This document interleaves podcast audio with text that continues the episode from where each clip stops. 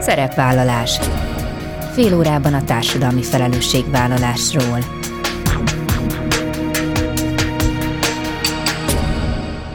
Jó napot kívánok! Bíró Bori köszönti Önöket. Adásainkban hétről hétre példákat hozunk arra, hogy egy-egy cég vagy intézmény, netán magánszemély, milyen formában, milyen eszközökkel járul hozzá anyagi gondok, társadalmi problémák orvoslásához, az életminőség javításához, a fenntartható fejlődéshez. Így módon is kifejezve, hogy felelősséget érez azért a környezetért, amelyben él és dolgozik.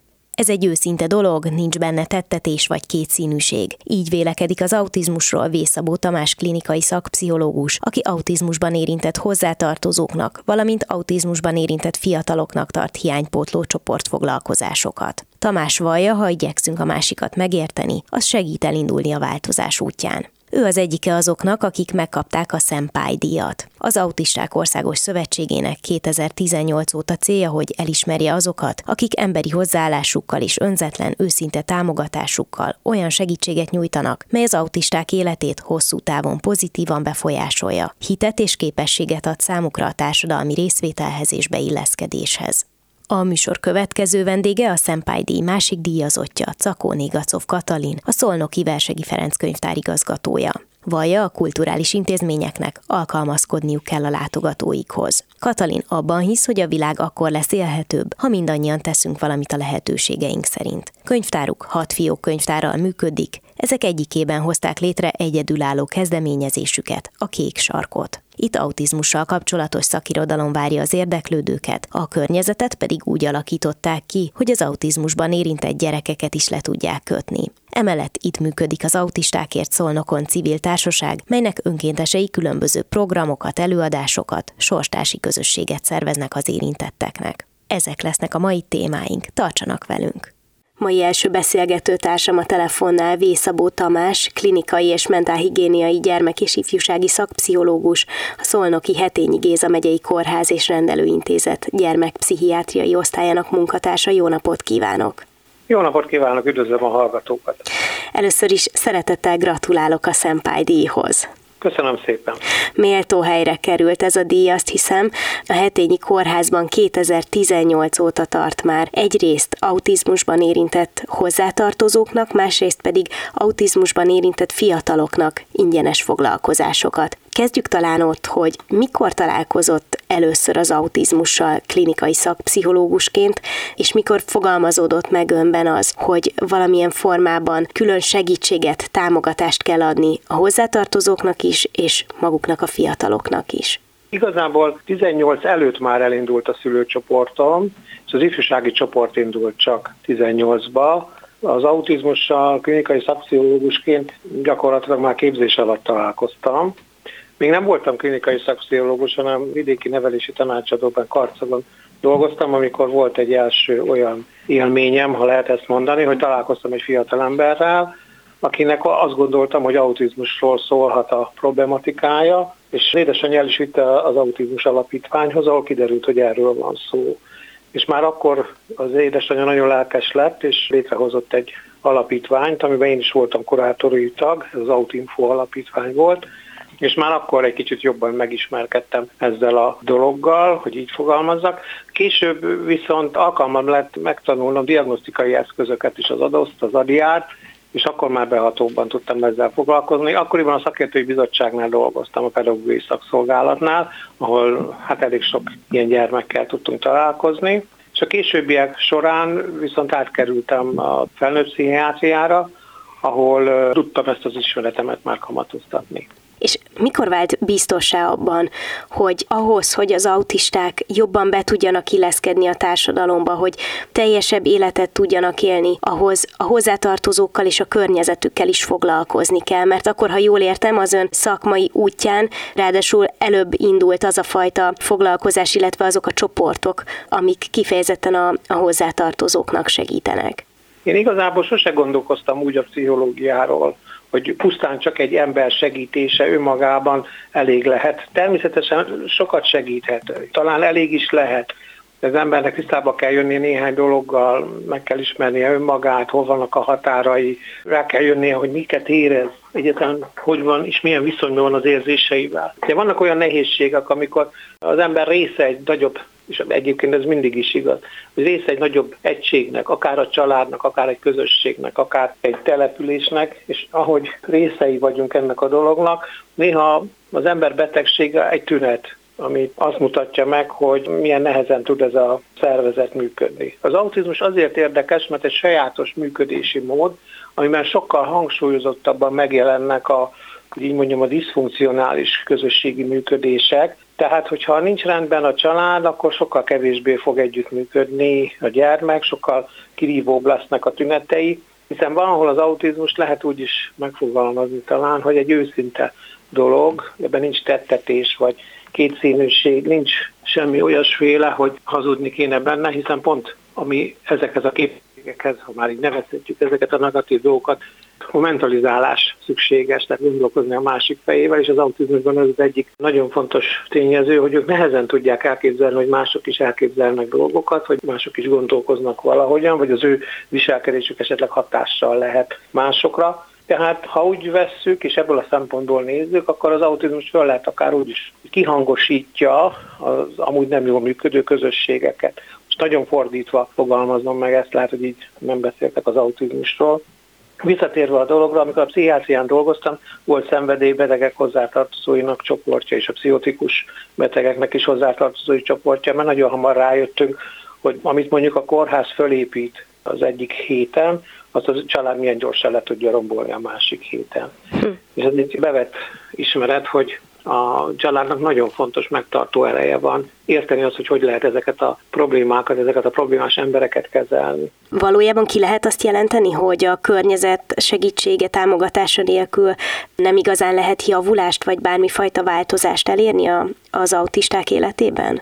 Nagyon különböző az élethelyzetek. Tehát, hogy általánosságban sok mindent kijelenteni, hogy úgy mondjam, kockázatos, de nekem az a tapasztalatom, hogy amennyiben csökken annak a szociális körnek a sugar, amivel egy autizmussal élő tud együttműködni, akkor annál jobban kell támogatni, aki körbeveszi és segíti. Igen, tehát hogy általánosságban el lehet mondani, hogy igen, kell a segítség, hiszen pont arról van szó, hogy a beilleszkedést a mindennapokban, a társadalomban egy egyszerű bevásárlást is néha azért nehéz kivitelezni, mert mi nem is tudjuk elképzelni, hogy milyen nehézségek azok, amik ilyen személy esetében fönnállnak találkozott-e, illetve biztos találkozott javulással, de hogy a javulás fogalmát egy picit jobban megértsük, vagy, vagy definiáljuk, szóval, hogy miben lehet változást elérni, mert azt talán sokan tudják, hogy az autizmus az egy spektrum, ugye autizmus spektrum zavar, talán ez is a, a hivatalos neve, ami azt jelenti, hogy ez nem egyféle tünet együttes, hanem itt rengetegféle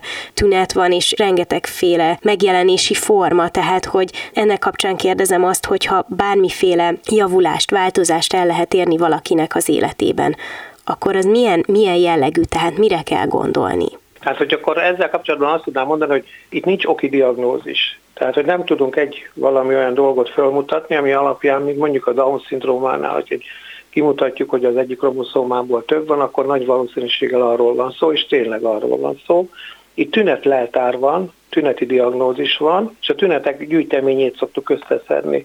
Én úgy szoktam ezt néha mondani, hogy azt kell elképzelni, mint hogy egy mozaik képet néznénk, és a mozaik képből, hogyha elveszünk egy csomó kis kövecskét, még akkor is nagyjából kirajzolódik a kép eredeti figurája, hogy mit is ábrázol. Most ha elképzeljük, hogy egy ilyen bonyolult mozaik képből sokféleképpen lehet elvenni kis kövecskéket, akkor a különböző hiányzó mozaik ábrákon ugyanaz a kép rajzolódik ki. Valami ilyesmi az autizmus is. Tehát maga a spektrum nem csak azt jelenti, hogy vannak nagyon súlyos és nagyon súlyos érintettségek, ahol teljesen be van zárkózva valaki, és a másik oldalon pedig van az, aki akár 40-50 éves korában idézőjelben a homlokára csap, amikor rájön, hogy tényleg érints érintett vagyok, és azért voltak nehézségeim az életben, hanem azt is jelenti, hogy a tünetek tényleg nagyon ilyen változatos képet tudnak mutatni.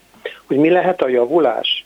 Hát a legegyszerűbben talán úgy lehetne mondani, hogy az autizmussal élő egyre többször érzi magát harmonikusnak, egyre kevésbé szorong, és tud olyan tevékenységeket végezni, amivel be tud illeszkedni a környezetében, egyre több ilyet tud csinálni. És tegyünk még egyet hozzá, hogy egyre önállóbb. Hm. Talán ezek a, azok a jelzések, amik mutatják, hogy ő jobban érzi magát, de ettől nem gyógyult meg az autizmusa, hanem megtanult együtt élni vele. Igen, talán az egyel teljesebb élethez segíti hozzá. Igen, így van. Tehát minél önállóbban és minél önmaga tud lenni. Igen.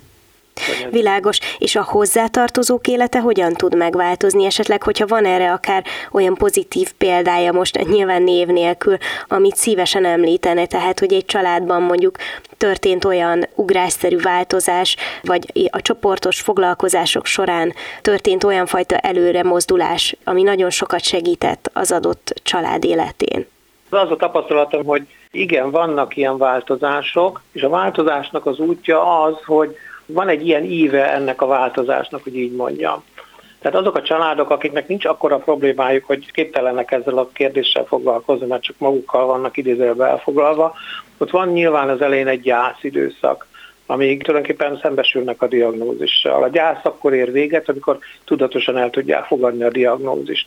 És akkor a következő lépés az, ha megértik, hogy mi ez az autizmus, és hogy hogy működik, és megértik, hogy a gyermekük hogy van ebbe a dologba, hiszen az előbb beszéltem a spektrum széles voltáról, de az egy konkrét autizmussal élő gyerek valahol helyezkedik rajta, és azt meg kell érteni, hogy ő milyen tünetekkel rendelkezik. És szerintem a harmadik lépés, amikor megtanulnak segítséget kérni és elfogadni. Tehát egy picit, ami hiányzik a gyermek szociális készségeiből, az idézőjelben a segítségkéréssel pótolódik a civil szervezetek felől, az állami intézmények felől, vagy egyetlen a szomszéd, vagy a boltos segítségéből, és vannak ilyen erre mutató jelek, hogy a család most már érti, tudja, hogy miről van szó, elkerüli a nehéz helyzeteket, fölkészítik a gyermeket, használják azokat a terápiás, azokat a fejlesztő segédeszközöket, például a képeknek a használatát, amivel egyszerűbbé tudják tenni az életet, zöggenőmentesebbé, és tudnak ott, ahol kell, alkalmazkodnak a gyerekhez, az fiatalhoz, vagy a felnőtthöz is akár, és ott, ahol lehet, sikerül a fejlesztésben elérni, hogy a fiatal, a gyerek vagy a felnőtt alkalmazkodjon a környezethez. És ilyen módon már ez egy sikertörténet. Tehát megint csak azt tudom mondani, hogy a feszültség szintje a családnak, ha ezt egy potméterrel lehetne mérni, most már valamivel alacsonyabb. Nem szükségszerű, hogy azt gondoljuk az autizmusról, hogy ott mindig óriási feszültségek vannak. Persze van ilyesmi is, mindig meg lehet érteni, hogy mi van a háttérben, és a megértés az már útja a változásnak. Nagyon érdekes megközelítésben beszélt az autizmusról Vészabó Tamás klinikai szakpszichológusnak. Köszönöm szépen, és még egyszer gratulálok a Szempály díjhoz. Köszönöm szépen.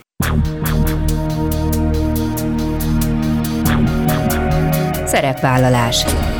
Fél órában a társadalmi felelősségvállalásról.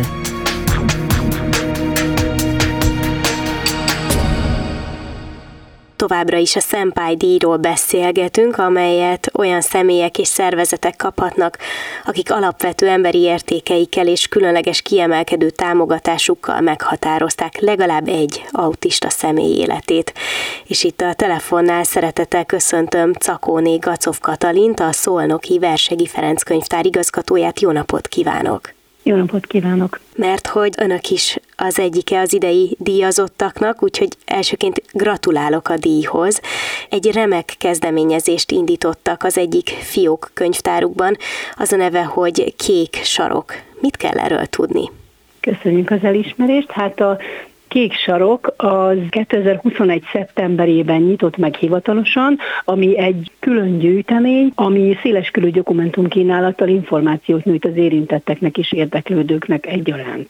Tehát ezt úgy kell elképzelni, hogy egy kis, hát egy sarok részben már több mint 350 könyvünk van elkülönítve, ami az autizmussal kapcsolatos. Ez tartalmaz szakkönyveket, mesekönyveket, regényeket, és mindenféle olyan információforrást, ami, ami az autizmushoz kapcsolódik.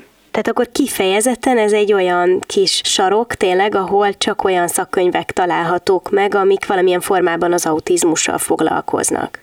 Igen, tehát ez az egyik része, és úgy terveztük meg, hogyha esetleg a szülő mondjuk érintett gyermekkel érkezik, akkor ő is ott nyugodt körülmények között el tudja magát foglalni. De tulajdonképpen ez, hogy a, a kék sarok, az maga az a hely, ahol ezek a könyvek vannak, de egyébként itt a Hill Viktor könyvtárban már sokkal korábban elkezdtük ezt a tevékenységünket, és ami nem kifejezetten a dokumentumok köré épült, hanem a, egy szülői közösségi kezdeményezés 2017 2007 óta ad helyet az Autistákért Szolnokon civil társaságnak, 2019 óta pedig az autista fiatalok csoportjának is. És tulajdonképpen itt a szülők érintettek egymás között beszélgethetnek, információkat oszthatnak meg, és a velük való folyamatos kapcsolat, kommunikáció hívta életre tulajdonképpen a kék sarkot, hogy igény merül föl, hogy hát tényleg sokkal egyszerűbb lenne, és hogy mennyire fontos lenne korrekt információkhoz jutni, és akkor, ahogy elkezdtük a témában írólvasó találkozót, találkozót szerveztünk, különféle beszélgetéseket tartottunk, és akkor utána pedig létrehoztuk a dokumentumállományunkat.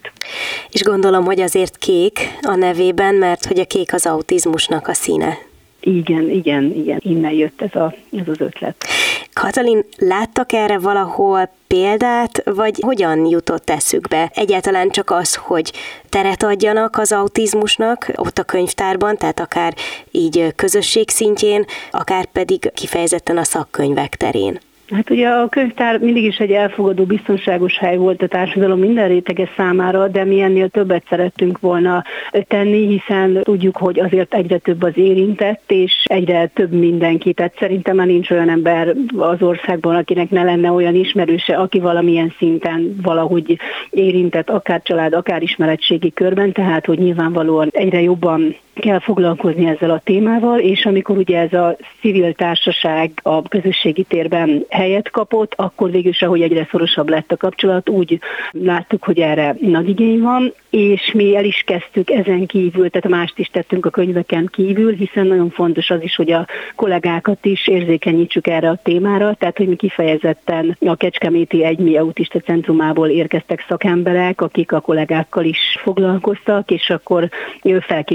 felkészítették őket is speciálisan, tehát ez, ez nagyon fontos, illetve ami még a könyveken túl nagyon fontos, az a, az a közösség ereje, tehát ami még kiemelendő a könyveken túl, az az, hogy, hogy kifejezetten rendszeresen előre meghatározott időpontokban kifejezetten ausztita gyermekek, fiatalok számára szervezünk különféle programokat, és ezeken az alkalmakon szülők hasonló szülőkkel találkozhatnak, nyugodtan beszélgethetnek, feltöltődhetnek, miközben a gyerekek a nekik megfelelő szintű programokon vesznek részt. Tehát ezt természetesen nem csak a könyvtárunk munkatársai csinálják, hanem együttműködünk a Ligetúti egymi, tehát a Szolnoki Egymi Autizmus Centrumával is, illetve hát a, a szülőcsoport, az Autisták és Szolnokon Civil Társaság is velünk együtt dolgozik, és akkor így tudunk tulajdonképpen egy egész komplex kínálatot nyújtani. Hát azt akartam mondani, igen, hogy ez már egészen túlnyúlik egy klasszikus könyvtárnak a keretein, mert hogy amit most az imént említett, több szempontból is érdekes. Egyrészt egyfajta sorstás közösséget is adnak az érintett szülőknek, másrészt pedig, ahogy mondta, arra az időre, amíg ők ott egy együtt vannak, és ott vannak a gyerekek is, nyilván nyernek egy pici szabadidőt, amíg mással is tudnak foglalkozni, amíg egy picit ki tudnak szakadni a mindennapokból. Igen, tehát ez volt a kezdeményezésünk egyik célja, hogy amikor mondjuk terveztünk egyéb programokat, nyitott természetesen minden család, minden gyermek számára, akkor ott is azért jelentkeztek autista gyermekek, és ez, ez tényleg problémát okozott, hogy ők zavarták a többi gyereket, többi családot, viszont így meg ők nem jutottak olyan fajta kikapcsolódásra, szórakozáshoz, ami, ami megfelelő lett volna nekik, és akkor jött az ötlet tulajdonképpen, hogy hát szervezünk csak számukra meghatározott napokon ilyen programokat, és akkor így mindenki felkészül arra, hogy most ez egy ilyen program lesz. Az egymi szakembere is segítenek is, hogy foglalkozzanak a gyerekekkel, és a szülők is tudják azt, hogy nyugodtan most, hogyha az ő gyereke nem úgy viselkedik, mint az átlag, akkor sem kell úgy éreznie magát, hogy akkor azonnal el kell menni, mert hogy itt ez már kezd kínos lenni. Igen, igen, ami gondolom, hogy általában egy számukra egy megszokott hozzáállás egyébként az élet egyéb területein. Hát igen, tehát hogy, hogy a tolerancia az, az mindenképpen kiemelendő, hiszen azért vannak olyan autizmussal érintett gyermekek, akik tudnak jól tolerálni egyéb társasági programokat, de olyanok is vannak, akik nem, de ugyanakkor nekik is és a szüleiknek is van igénye arra, hogy programokra járjanak, hogy közösségben legyenek, és ez egy nagyon fontos hiánypótló kezdeményezés. Én úgy gondolom már, hogy ide szólnunkra hozzánk, a megye más településeiről érkeznek, sőt Pestről is vannak olyanok, akik eljárnak erre a, eljárnak ezekre az hm. eseményekre. Mondjuk ezt azért kiemelem, hogy ez nem, ugye mondta, hogy nem a, nem a klasszikus könyvtár, tehát hogy nálunk azért az intézmény több funkciós intézmény, tehát mi könyvtár és közösségi tér vagyunk, tehát hogy nem csak az a klasszikus polcok vannak és könyvek, meg néhány szék, hanem vannak olyan tereink is, ugye, ahol, ahol ezeket le lehet bonyolítani. Tehát, hogy ez tulajdonképp ez is ad lehetőséget arra, hogy ezeket megvalósítsuk. És honnan szereznek az érintettek tudomást arról, hogy itt Szolnokon van egy ilyen nyitott, befogadó könyvtár és közösségi tér? Az egyik az, hogy együttműködünk mi is az AOSZ-szal, tehát van egy együttműködésünk. Ez az autisták egy, országos szervezete, ugye? Igen, igen, és van is együttműködésünk velük, és akkor így eleve be lehet díjtalanul iratkozni a könyvtárainkba, és illetve egyéb szolgáltatásokat is igénybe lehet venni kedvezményesen, de így mi is fölkerültünk az AOSZ oldalára, tehát ez, ez az egyik, hogy ott vagyunk, mint egy támogatóhely, illetve hát aktívan, ugye mi is nyilván a könyvtár is a saját felületein promótálja ezeket az eseményeket, illetve hát nagyon fontos szerepe van ugye a civil társaság kezdeményezésének, tehát ők is, a szülők egymás között is osztják ezeket az információkat, illetve hát van Szolnokon is a Liget úti Egymi Autizmus Centrum, és hogy ott is azért sok érintett szülő van, és akkor oda is eljut az információ, illetve hát a szakemberek is, ugye Vészabó Tamás a másik díjazott, ugye, tehát vele is nagyon jó a kapcsolat, és mi is ajánljuk őt, hogy van ez a csoportja, és hogy ő is azért szokta mondani, hogy hát nálunk van ilyen lehetőség. Szóval ez, ez nagyon sok együtt. Szájról egy szájra is terjed akkor igen, ezek Igen, igen, és, és tényleg olyan visszajelzéseket kapunk, hogy, hogy mindenképpen megéri vele foglalkozni és energiát belefektetni, mert tényleg egyedülálló. És Katalin, még egy dologban szeretném kérni a véleményét, hogy látja, bár tudom, hogy sokan nem szeretik az érzékenyítés szót, de segít-e a könyvtárban indított kezdeményezés, vagy egyáltalán a könyvtár hozzáállása ahhoz, hogy a többségi társadalom megértőbben, érzékenyebben forduljon az autista emberekhez? Én úgy gondolom, hogy akkor lesz élhetőbb hely a világ, meg a város is, ahol élünk, hogyha mindannyian teszünk valamit a lehetőségeink szerint. Tehát, hogy ez, ez nagyon fontos szerintem, hiszen ezzel, ezzel foglalkozni kell a könyvtárlátogatás például mindenkinek alapjoga, és az akadálymentesítés az egyébként egy kötelező feladat is, tehát azon kívül, hogy most ezt tesszük, azon kívül ez tulajdonképpen egy alap dolog, hogy, hogy ők is ugyanolyan hátrányon élnek, mint a kerekesszékesek, és hogy nekik is meg kell adni ezeket az esélyeket. De tényleg nagyon fontos az érzékenyítés, és nagyon jó szó, mert az biztos, hogy erre föl kell készülni a kollégáknak is, mert azért valóban egy speciális igény igényekhez kell alkalmazkodni, de én úgy gondolom, hogy ebben, a, ebben az esetben viszont nekünk a könyvtáraknak vagy a kulturális intézményeknek kell alkalmazkodni a látogatókhoz, hiszen azt, azt nem várhatjuk el, hogy most akkor bejönnek, és akkor ők legyenek csendben, hiszen tudjuk, hogy nem tudnak. Tehát, hogy itt ezért is próbáltunk olyan alkalmakat teremteni, hogy tényleg otthon érezzék magukat, és, és ne az legyen, hogy úgy olyan dolognak kell megfelelni, aminek ők alapból nem tudnak, és ezért el is esnek mondjuk a könyvtárhasználati joguktól, mert hogy ugye az mindenki fejébe ezért, hogy a könyvtárakban csendbe kell lenni, és akkor van az emberekben egy ilyen küszöbb félelem, hogy akkor nem is megyek oda. De ugye több könyvtárban is van, például a Szabó Ervin könyvtárban is vannak kifejezetten olyan csendes napok, amikor várják őket, tehát hogy azért egyre több helyen már foglalkoznak ezzel a témával de biztos, hogy az önök könyvtára az úttörő ilyen szempontból, és gratulálok tulajdonképpen a könyvtár teljes csapatának a Szempály díjhoz, és nagyon köszönöm, hogy mesélt a kezdeményezésükről Cakóné Gacov Katalinnal, a Szolnoki Versegi Ferenc könyvtár igazgatójával beszélgettem. Köszönöm szépen! Én is köszönöm. Ennyi fért a mai műsorba, legközelebb jövő héten szombaton 13 órakor jelentkezem. Ha bármiről lemaradtak volna, az adást vissza tudják keresni a Klubrádió weboldalán, és tudják, podcast formában is elérhető a szerepvállalás. Keressék a Spotify, a Google és az Apple podcastek felületein, ahol bármikor meghallgatható a műsor. További kellemes online rádiózást kívánok. Bíró Borit hallották.